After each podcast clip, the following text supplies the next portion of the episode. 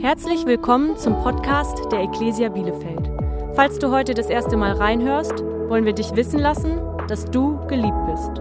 Wo auch immer du gerade bist, wir hoffen, diese Predigt ermutigt dich. Diese Woche hörst du eine Predigt von Pastor Christian Kruse. Herzlich willkommen, ihr lieben Freunde, zum Gottesdienst in der Ecclesia. Du darfst gerne Platz nehmen, während du dich hinsetzt dreh dich doch mal zu deinem Nachbarn und sag ihm, hey, so, so, so gut aussehend habe ich dich gar nicht in Erinnerung.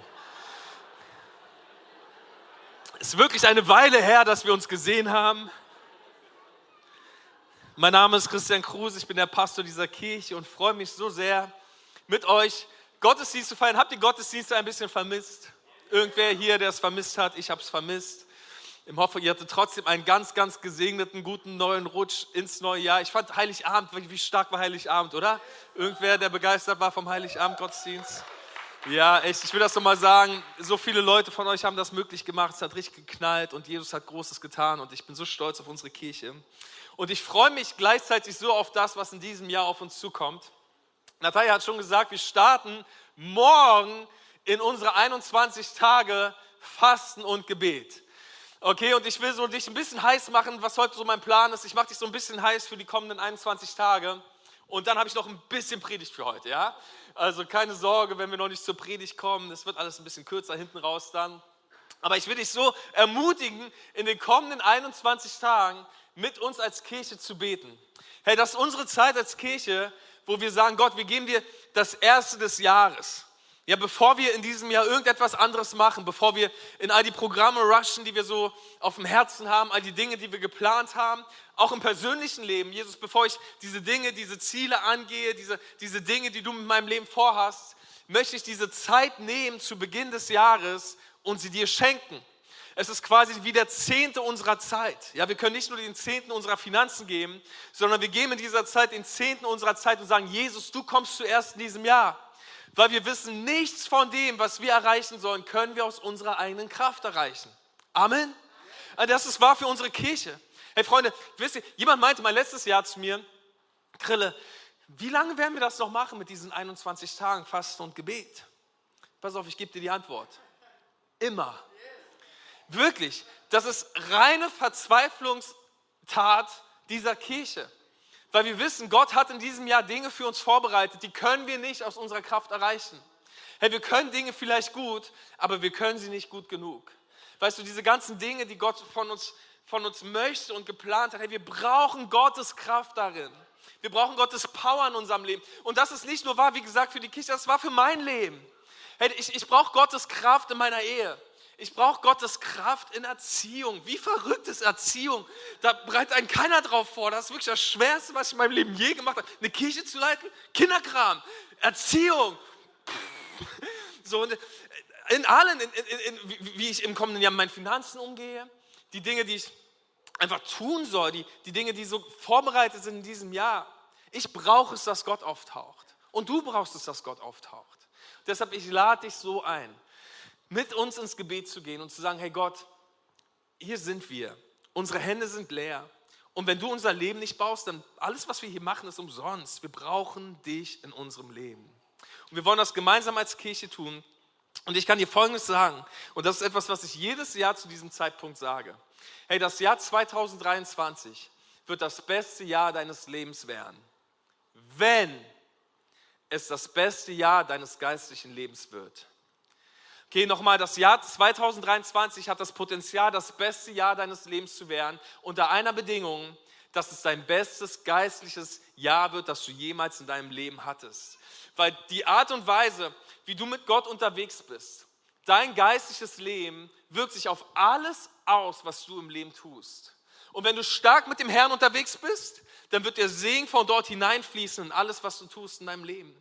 Wisst ihr, und deshalb ist es nicht nur so, dass wir als Kirche zusammen beten, sondern wir beten und fasten. Und ich will jetzt kurz ein paar Momente nehmen, um dir zu erklären, was es bedeutet zu fasten. Weil ich möchte dich einladen, dass du hier heute diesen Saal verlässt mit einer Entscheidung. Hey, ich möchte fasten. Ja, ich, will, ich will mir überlegen, was möchte ich fasten, was werde ich tun und dann möchte ich Gott diese 21 Tage schenken. Ich habe dir ein paar Bibelverse mitgebracht. In Matthäus 9 lesen wir das hier.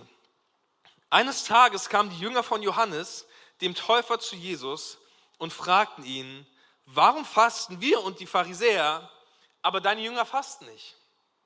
Jesus antwortete, sollen etwa die Hochzeitsgäste trauern, solange sie mit dem Bräutigam feiern? Eines Tages wird er ihnen genommen werden und dann werden sie fasten. Jesus sagt, hey Freunde, es macht überhaupt gar keinen Sinn, dass sie fasten, während ich auf dieser Erde bin. Aber eines Tages bin ich nicht mehr auf dieser Erde und dann werden meine Nachfolger fasten. Okay, 75 Mal lesen wir in der Bibel vom Fasten. Es war eine gängige Praxis in der Kirche, dass sie sich getroffen hat zum gemeinsamen Fasten. Wir lesen das in der Apostelgeschichte. Als sie einmal für einige Zeit fasteten und sich ganz dem Gebet widmeten. Okay, diese beiden Dinge müssen Hand in Hand gehen. Fasten und sich ganz dem Gebet widmen. Sagte ihnen der Heilige Geist, gebt mir Barnabas und Saulus für die besondere Aufgabe frei, zu der ich sie berufen habe. Okay, kurze Pause hier. Wer von euch braucht unbedingt ein Reden des Heiligen Geistes in seinem Leben? Ich habe Bereiche, ich brauche es, dass ich Gottes Stimme höre. Hey, Fasten und Gebet ist der Schlüssel dazu, dass du Gott hören wirst. Okay, Fasten ist dieser Moment, wo wir uns von der Welt trennen und uns in diese Zeit mit Gott hineinknien. Und ich verspreche dir, in dieser Zeit wirst du sensibel werden für das Reden des Heiligen Geistes in deinem Leben. Das ist, was die Kirche hier erlebt hat. Ja, sie beteten, sie fasteten, der Heilige Geist hat gesprochen. Und schaut mal, nach einer weiteren Zeit des Fastens und Betens legten sie den Beinen die Hände auf und ließen sie ziehen. Okay, die haben ständig gefastet. Wir lesen das hier von Paulus das sagt er über seinen Dienst. Ich habe Erschöpfung und Schmerzen und schlaflose Nächte kennengelernt. Oft litt ich Hunger und Durst und habe viel gefastet. Ja, also die Bibel spricht immer und immer wieder vom Fasten. Fasten ist nun nicht ähm, eine Art Selbstkasteiung. Ja, Fasten ist nicht unsere Art, Gott zu zeigen, schau mal her, wie sehr wir bereit sind, für dich zu leiden. Und weil ich so sehr leide, hey, bist du nun bereit, mich zu segnen? das ist nicht, was Fasten ist, sondern du bist ein dreieines Wesen. Ja? Du hast drei Teile an dir. Das ist, was die Bibel uns erklärt. Du bist zum einen Körper, du hast einen Körper, ja. Ähm, die Hülle, die du hast, ob du sie nun magst oder nicht, das Gute ist, ähm, sie ist nur zeitweise da. Paulus erklärt das, das ist dein Zelt und dein Zelt wird eines Tages abgebaut werden. Ja, einige von uns haben 30 mehr, andere sind ein bisschen. Und tatsächlich ist das ja so, ne? Das meiste so unserer Zeit und ganz, ganz viel unserer Gedanken fließt in diesen einen Teil unseres Seins, nämlich in unseren Körper. Ja, wir machen uns viele Gedanken, wie wir aussehen, wie wir ihn pflegen und so weiter und so fort. Das ist auch wichtig, sonst kippen wir tot um. Aber es ist tatsächlich nur ein Teil von dir und es ist der einzige Teil von dir, der es nicht in die Ewigkeit schafft. Du bekommst eines Tages einen neuen Körper, einen Auferstehungsleib. Hör ich von irgendjemandem Halleluja? ja, du bekommst einen neuen Körper. Von daher, dein Körper ist nur ein Teil von dir. Der andere Teil von dir ist deine Seele mit deinen Willen, deine Gedanken und deine Emotionen. Und dann hast du einen Geist. Ähm, wir sind der einzige Teil der Schöpfung Gottes, der einen Geist besitzt. Die Bibel erklärt uns, wir sind im im Ebenbild Gottes geschaffen und unsere Ebenbildlichkeit Gottes besteht darin, dass wir wie er ein geistliches Wesen sind. So folgendes will ich dir nun erklären zum Fasten. Und das ist ganz wichtig, dass du es verstehst. Einer von diesen dreien, Körper, Seele oder Geist, sitzen in deinem Leben am Steuer. Einer von denen, der Stärkste, sagt immer, wo es lang geht. Okay, bei vielen von uns, und du kannst Christ sein oder nicht, das ist völlig egal, äh, sitzt der Körper am Steuer des Lebens. Und das ist der Grund, warum du so gesteuert wirst, ja, von Süchten und irgendwelchen Verlangen und Begieren. So Paulus würde es das Fleisch nennen, ja. Ähm, einfach, weil dein Fleisch der stärkste Part deines Lebens ist. Andere von uns, an dem Steuer deines Lebens sitzt deine Seele. Und ähm, deine Emotionen und deine Gefühle lenken total, wie du lebst. Ja, dein inneres Befinden so hat total das Potenzial, dein ganzes Leben zu leiten. Du, du, du denkst ständig über diese negativen Dinge nach und deshalb geht es dir so schlecht und du erlebst gar nicht die Fülle von dem, was Jesus für dein Leben hat, weil du halt so nach deinen Emotionen lebst. Paulus nun erklärt uns im Römerbrief, äh, wenn du das mal studieren willst, gebe ich dir den Tipp, die letzten Verse von Römer 7 und die ersten zwölf Verse von Römer 8 spricht er davon, hey, was passiert, wenn dieser Geistteil deines Lebens am stärksten wird? Ja, in Römer 7 sagt er, hey, Mann, ich bin so am Kämpfen und diesen Kampf kennen wir alle so, ne? Ich kenne das Richtige, tue aber ständig das Falsche. Wer von euch kennt das, ja? Ich weiß, was ich tun sollte, aber ich, ich, ich trete ständig rein und mache und mach das Falsche. Und er stellt dann diese Frage, hey, wie, wie entkomme ich dem? Ja? Wer wird mich befreien aus diesem Tod, zu, zu Tode verfallenen Körper, sagt er so, ja? Und dann kommt er in Kapitel 8 und sagt, hey, Jesus, danke, ähm, es gibt dieses Leben im Geist. Und er spricht davon, was passiert, wenn dein Geist am stärksten ist. Und er, er hat diesen Kontrast zwischen das Leben im Geist und Leben im Fleisch. Und ich sage dir, hey, wenn dein Geist der stärkste Teil deines Seins wird, dann, dann wird dein ganzes Leben eine ganz wunderbare Dynamik haben. Weil plötzlich bist du jemand, der ist mit Gott verbunden. Und alles, was in deinem Leben passiert, geschieht aus dieser Verbindung zu Gott. Und du siehst alles heraus aus Glauben. Und du siehst alles aus diesem Bewusstsein heraus. Mann, Jesus ist mit mir. Der Gott, der sagt, mir ist nichts so möglich, steht an meiner Seite. Und dein ganzes Leben ist plötzlich so kraftvoll und erfüllt und stark und voller Hoffnung. Und schwierige Dinge passieren. Aber du bist voller Zuversicht. Warum? Weil du so sehr mit Gott verbunden bist. Die Frage des Tages jetzt ist, wie wirst du zu so einer Person? Und die Antwort ist Fasten. Okay, was Fasten nun macht, ist folgendes. Fasten schwächt Körper und Seele und stärkt Geist. Das ist eigentlich in, in der Fastenzeit, in den kommenden 21 Tagen, ja nicht das ganze Jahr, aber in den kommenden 21 Tagen, lade ich dich so ein, mit mir Folgendes zu tun. Wir verhungern so ein bisschen den Körper und verhungern so ein bisschen unsere Seele und mästen unseren Geist. Ja, das geht nur für ein paar Tage. Ich meine, die sollen nicht sterben. Ja, wir, wir, wir wollen nicht tot umkippen, weil wir nie wieder was essen. Wir wollen sie nur etwas schwächen. Und wir wollen gleichzeitig all in gehen in unsere Beziehung mit Jesus. Und was du erlebst, ist, hey, dein Geist kommt ans Steuer deines Lebens. Und du wirst zu jemandem, der geistlich stark ist und alles heraus aus dieser Beziehung zu Gott lebt. Und das wird eine wunderbare Veränderung in dein Leben hineinbringen. Von daher, ich will dir ganz kurz vier verschiedene Arten vorstellen, wie du fasten kannst. Und während ich sie vorstelle, vielleicht redet der Heilige Geist zu dir und du hast eine gute Idee, welche dieser Dinge du in diesen kommenden 21 Tagen tun möchtest. Bist du dafür bereit? Okay, das allererste Fasten ist das hier.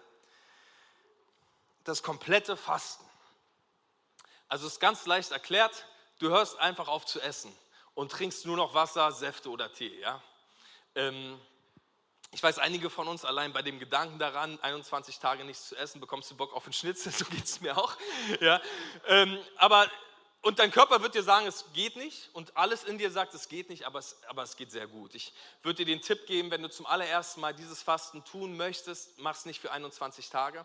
Und generell ist vielleicht gut eine Überlegung ähm, anzustellen, ob du gesund bist und was würde mein Arzt dazu sagen. Ja, stell dir mal die Frage, was würde mein Arzt dazu sagen? Aber wenn du das Gefühl hast, er wäre damit fein, dann kannst du das ruhig mal machen. Einfach mal aufhören zu essen. Es ist ein biblisches Fasten, wir sehen es ganz oft in der Bibel und es ist eine Art und Weise, wie wir quasi unseren Körper schwächen, aber um gleichzeitig auch Gott vermehrt zu suchen.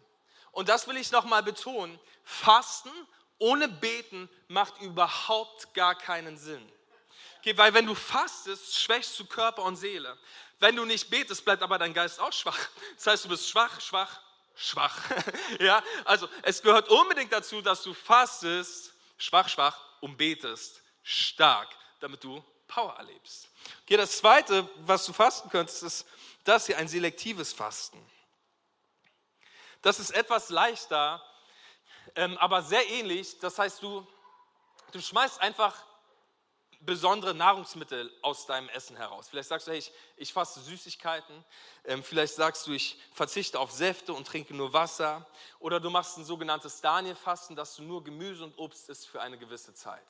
Ja, ich faste seit 35 Jahren sehr erfolgreich äh, Rosenkohl und all diese Dinge tut mir sehr gut, geistlich stark. Ähm, überleg, was es bei dir in deinem Leben sein sollte. Ich glaube ganz fest, wenn du Gott fragst, Gott, was soll ich fasten, wird er dir eine gute Idee geben, was du fasten solltest. Das dritte ist das hier, ein Teilfasten.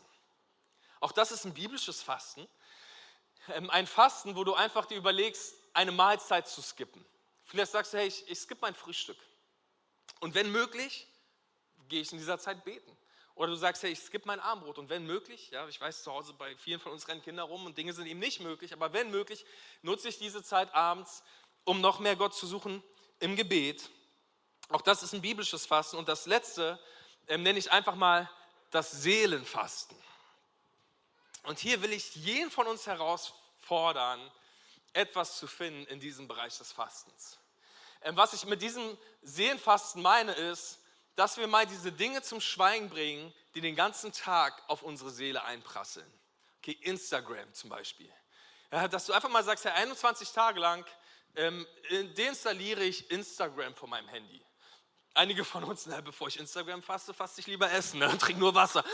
Ja, über, aber weißt du, ich, ich verspreche dir, dein Januar wird so viel besser werden ohne Instagram. Wirklich. Dein Januar wird viel besser werden ohne Netflix. Wenn du Netflix einfach mal rauskickst für diese Zeit und sagst, hey, das, was nun frei geworden ist, abends auf der Couch mit meinem Ehepartner oder auch alleine, ich investiere die Zeit und, und ziehe mir ein paar Predigten rein ich mache ein bisschen Lobpreis, ich lese ein bisschen Bibel. Okay, lass uns mal diesen ganzen Müll, der so in unsere Seelen die ganze Zeit hineinkommt, für eine Zeit, ja nicht fürs ganze Jahr, sondern für eine Zeit ruhig stellen, um diese Zeit des Gebets zu haben und Gott zu suchen. Freunde, ich verspreche euch, dieses Jahr wird das beste Jahr deines Lebens werden, wenn es das beste Jahr deines geistlichen Lebens wird. Und es wird Zeit, dass wir diese Zeit haben, wo wir als Kirche sagen, hey, wir sagen Nein dazu, und wir sagen Ja zu Jesus und etwas Großartiges wird in deinem Leben passieren. Und ich lade dich so ein, dabei zu sein. Ich freue mich schon. Hey, du wirst das erleben. Nicht 21 Tage, wir haben auch eigentlich gar nicht 21 Tage, sondern wir haben 19 Tage, wo wir uns treffen als Kirche. Ja, 19 Tage, 18, 15. Wir treffen uns 15 Tage zum Gebet, 15 Tage zum Gebet in der Kirche. Wir treffen uns drei Sonntage zum gemeinsamen Anbetung, Gebet und Wort Gottes in der Kirche und samstags beten wir alleine.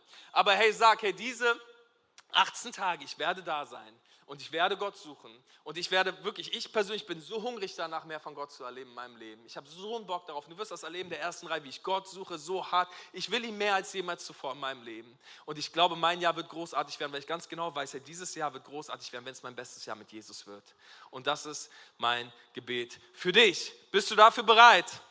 Freunde, ich erwarte uns, ja, seinem Livestream dabei, wenn es dir möglich ist. Ich glaube, es wird eine ganz, ganz großartige Zeit. Wir starten heute eine kleine, nette, aber sehr wichtige Predigtreihe, die wir wie folgt genannt haben: ähm, Das heilige Wort Gottes. Da unten steht es noch. Ja? Ähm, das heilige Wort Gottes. Ich habe im Dezember ähm, im Gebet so darüber nachgedacht, was ist mein Nummer eins Wunsch für unsere Kirche in diesem Jahr? Und in mir war so dieses, hey, wenn es eine Sache gibt, die ich mir für dein Leben wünsche in diesem Jahr, dann ist es, dass du das Wort Gottes lieben lernst. Das ist so mein größter Wunsch eigentlich für dein Leben. Nicht mal, dass du hier jeden Sonntag herkommst, auch wenn ich es dir empfehle. Nicht mal, dass du eine Kleingruppe besuchst oder anfängst zu dienen. Wenn es eine Sache gäbe, die ich mir für dein Leben wünsche, dann ist es die, dass du dich neu verliebst in das Wort Gottes. Dass du neu merkst, was Gott uns dafür einen Schatz gegeben hat äh, in seinem wunderbaren Wort. Ja, und ich habe letztes Jahr so viel damit zu tun gehabt, hey, dass Menschen angekommen sind und gesagt haben, hey, diese Teile vom Wort Gottes sind nicht wahr und das glaube ich und das glaube ich nicht mehr und, und, und irgendwie versucht das ganze Deconstruction-Zeugs, die Bibel auseinander zu flattern und zu sagen, das ist nicht Gottes Wort. Und ich will uns so sehr daran erinnern in den nächsten Wochen, Freunde, das Wort Gottes ist nicht nur das Wort Gottes, es ist das heilige Wort Gottes. Hagios bedeutet heilig, ausgesondert. Kein Buch ist wie dieses Buch. Ja, Gott hat uns sein Wort zukommen lassen und dieses Wort hat die powervolle Kraft, unser Leben zu verändern. Und mein Ziel für die nächsten Wochen ist, dich in dieses Wort neu zu verlieben. Das ist alles. Ende des Monats, dass du sagst, wow, hey, ich will, ich will die Bibel lieben und ich will sie zu einem ständigen Begleiter in meinem Leben machen. Weil dieses Wort hat die Kraft, dein ganzes Leben zu verändern. Fändest du das gut? Das Wort Bibel ähm, kommt vom griechischen Wort Biblos und bedeutet einfach Buch. Ja, aber es ist nicht einfach ein Buch. Es ist ein kraftvolles Buch. Und ähm, in 2023 bin ich mir sicher, ähm, dass es dir geht wie mir. Du brauchst viel Glauben für Dinge. Ja, wenn du hineinschaust, so was auf dich warten wird, da sind Dinge, da brauche ich eine Menge Glauben für. Hey, wir als Kirche haben darüber geredet, wir wollen dieses Jahr ein College starten. Wir gehen jetzt nach Paderborn und wollen dort Menschen für Jesus gewinnen. Und ich glaube, es gibt so ein Wort, das so über allem steht. Wir brauchen großen Glauben. Ich brauche großen Glauben für Dinge, die in unserem persönlichen, privaten Leben anstehen. Und ich will dir mal zeigen, was wir in Römer 10, Vers 17 lesen. Da sagt Paulus, hey, der Glaube kommt aus der Verkündigung, ja, die Predigt. Die Predigt aber kommt durchs Wort Gottes. Mit anderen Worten, wenn du sagst, hey, da sind Dinge in meinem Leben im, im Jahr 2023, die, die brauchen Glauben, die brauchen von mir mehr Vertrauen zu Gott, dann ist die Antwort das Wort Gottes. Du brauchst das Wort Gottes. Schau mal, was wir im Psalm 119 lesen. Psalm 119 ist übrigens das längste Kapitel deiner Bibel. Ähm, über, ich weiß, weiß gar nicht, 196 Verse oder so, keine Ahnung. Ähm, und jeder einzelne Vers vom Psalm 119 spricht über das Wort Gottes. Ja, also das längste Kapitel der Bibel handelt von der Bibel. Ich glaube, das sagt uns schon mal was über die Wichtigkeit der Bibel. Ja, aber wir lesen das hier, schau mal. So ein Hammervers im Psalm 119, Vers 96. Da sagt David, ich sah, dass alles ein Ende findet, auch wenn es noch so vollkommen ist.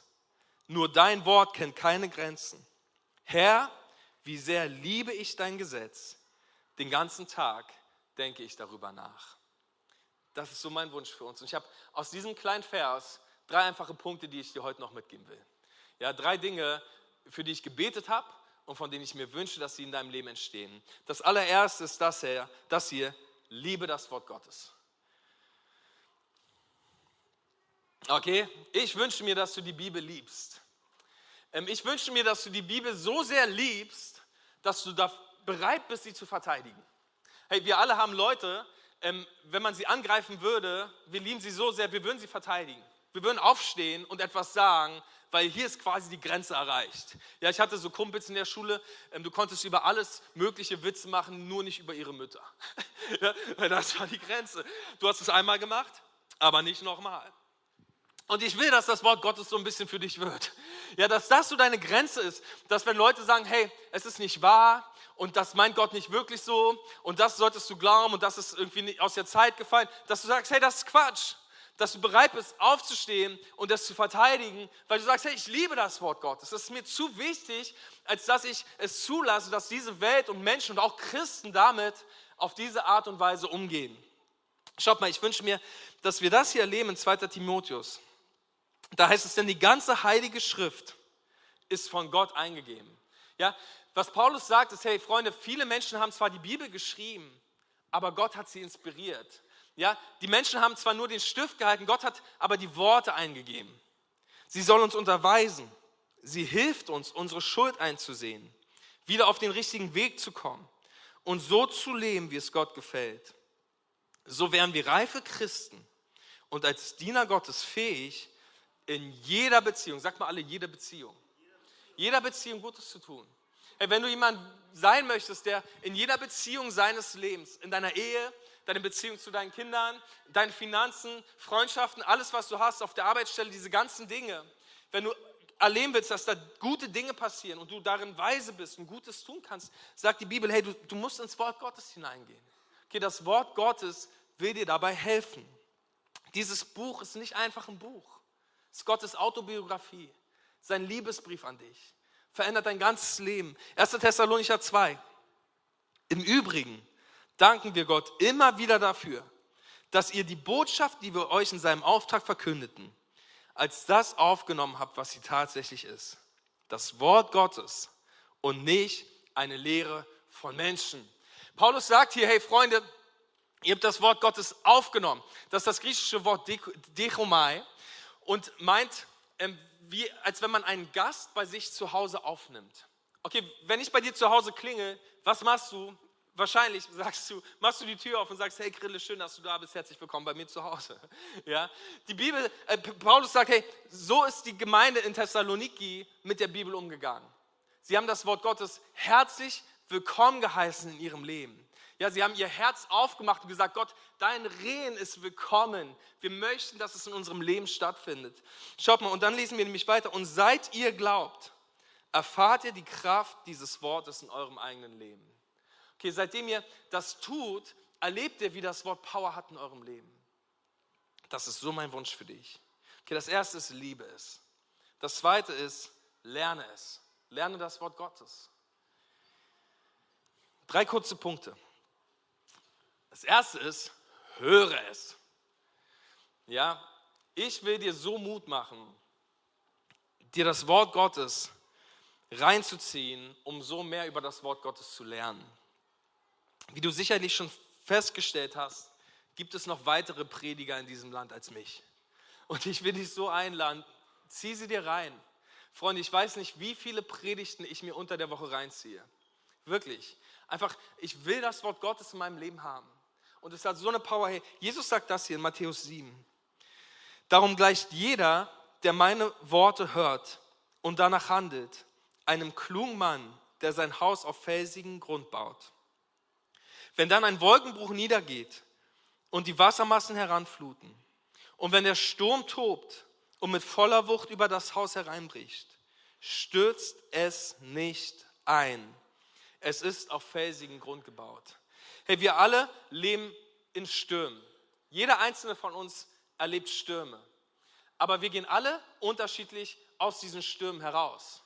Jeder von uns erlebt sie unterschiedlich. Wir können alle im selben Sturm stehen, alle das Gleiche erleben, doch am Ende sieht jeder von uns unterschiedlich aus. Freunde, ich habe in meinem Leben in den letzten drei, vier, fünf Jahren haben wir so heftige Stürme als Familie erlebt.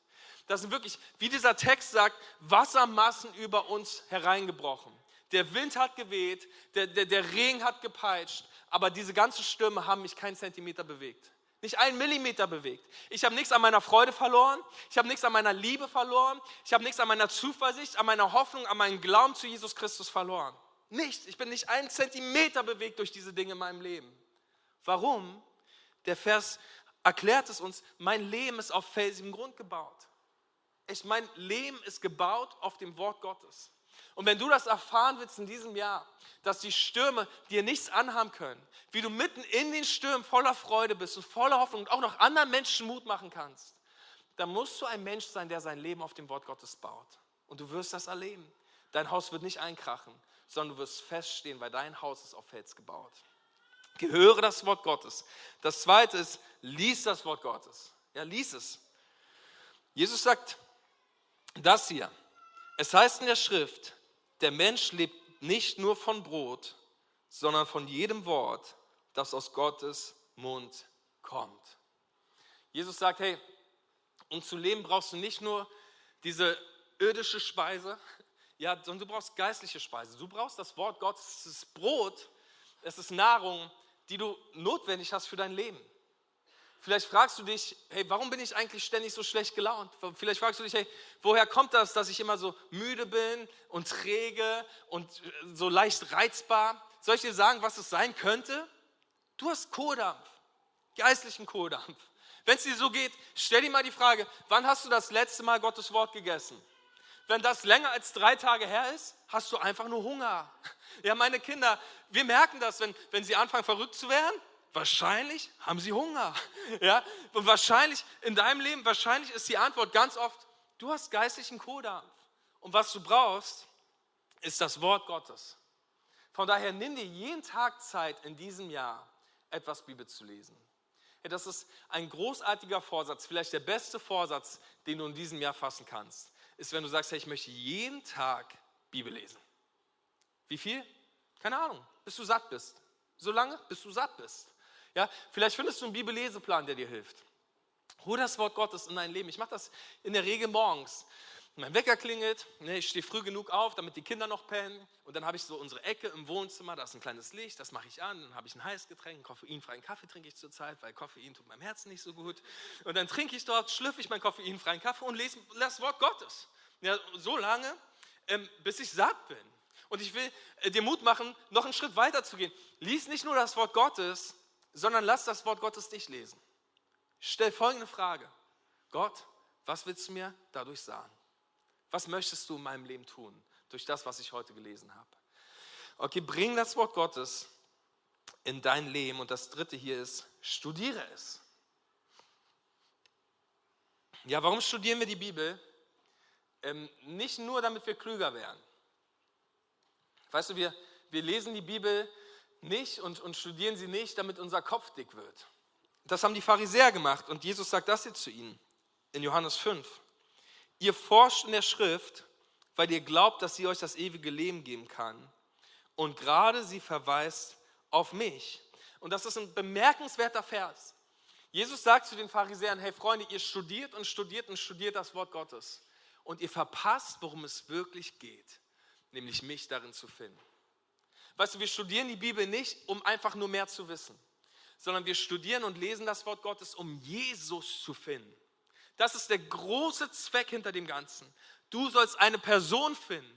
Weißt du, die Bibel ist das einzige Buch, wo der Autor auftaucht, wenn du es liest. Jesus möchte dir begegnen. Und das wirft er ihnen vor. Er sagt, ihr studiert und studiert, aber ihr verpasst, es geht um mich. Von daher studiere das Wort Gottes. Tu es mit anderen Menschen, komm in eine Kleingruppe, wo wir Fragen stellen über die Predigten, wo wir gemeinsam uns Texte anschauen. Ja, studiere es mit anderen Menschen, aber lerne das Wort Gottes. Und ich will, dass du es liest, ich will, dass du es lernst. Und das Dritte ist, ich möchte, dass du es lebst. Lebe das Wort Gottes.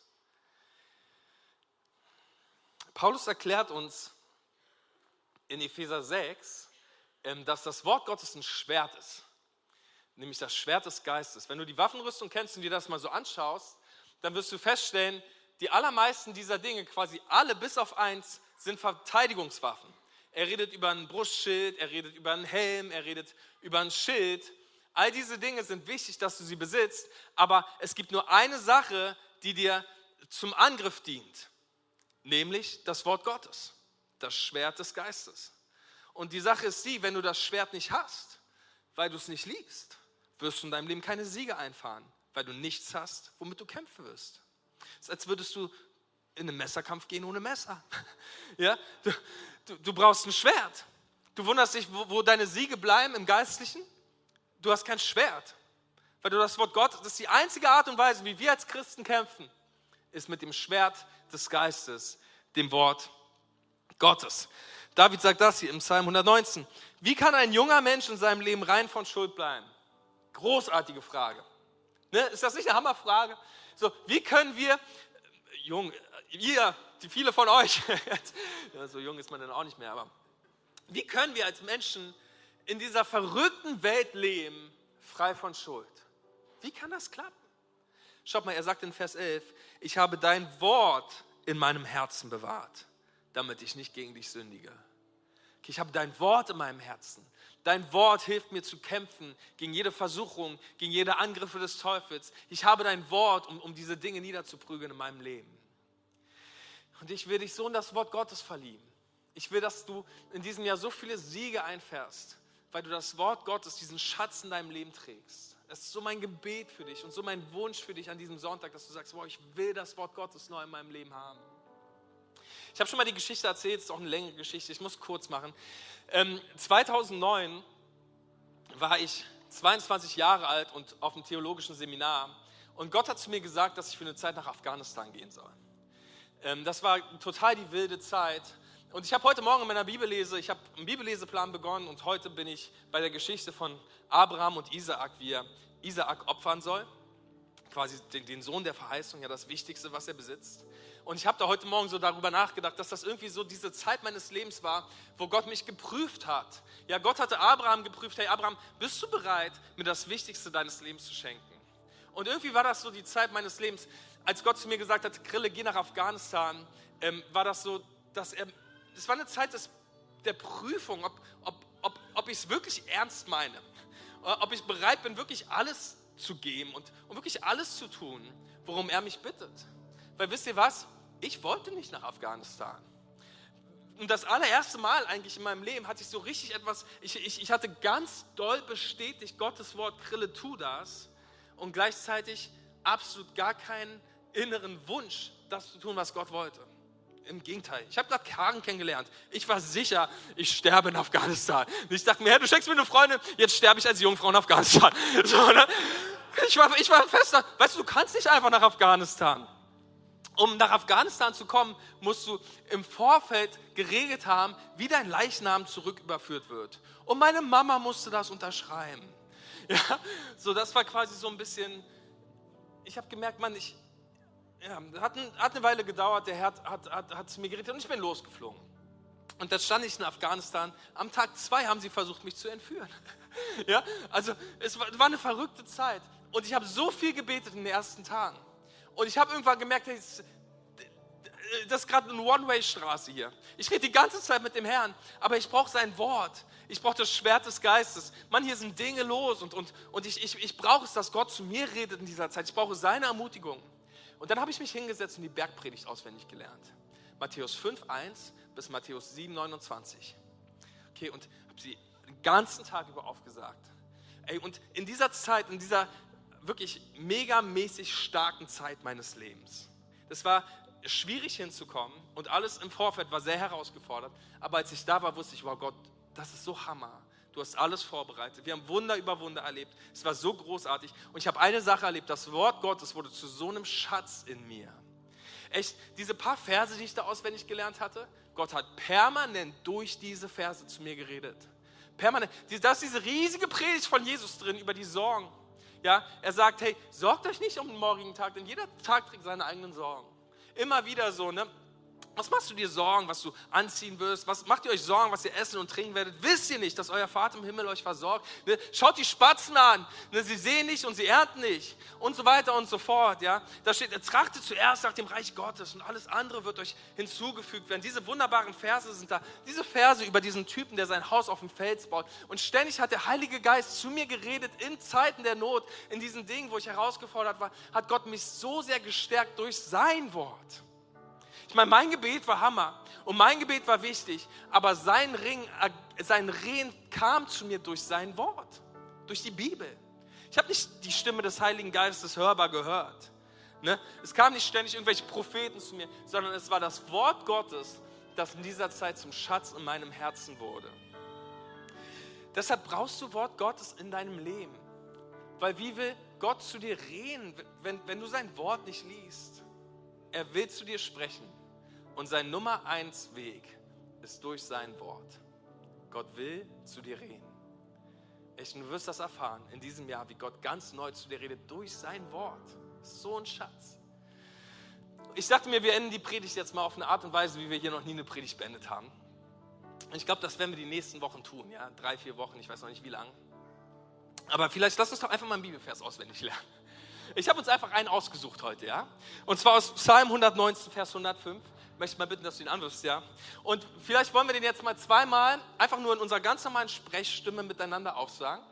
Und danach nehmen wir diesen Vers weg nach zweimal und wir können ihn auswendig. Ihr werdet sehen, das ist ganz leicht. Okay, los geht's. Seid ihr bereit? Dein Wort ist meines Fußes Leuchte und ein Licht auf meinem Weg. Psalm 119, Vers 105. Okay, hört super an.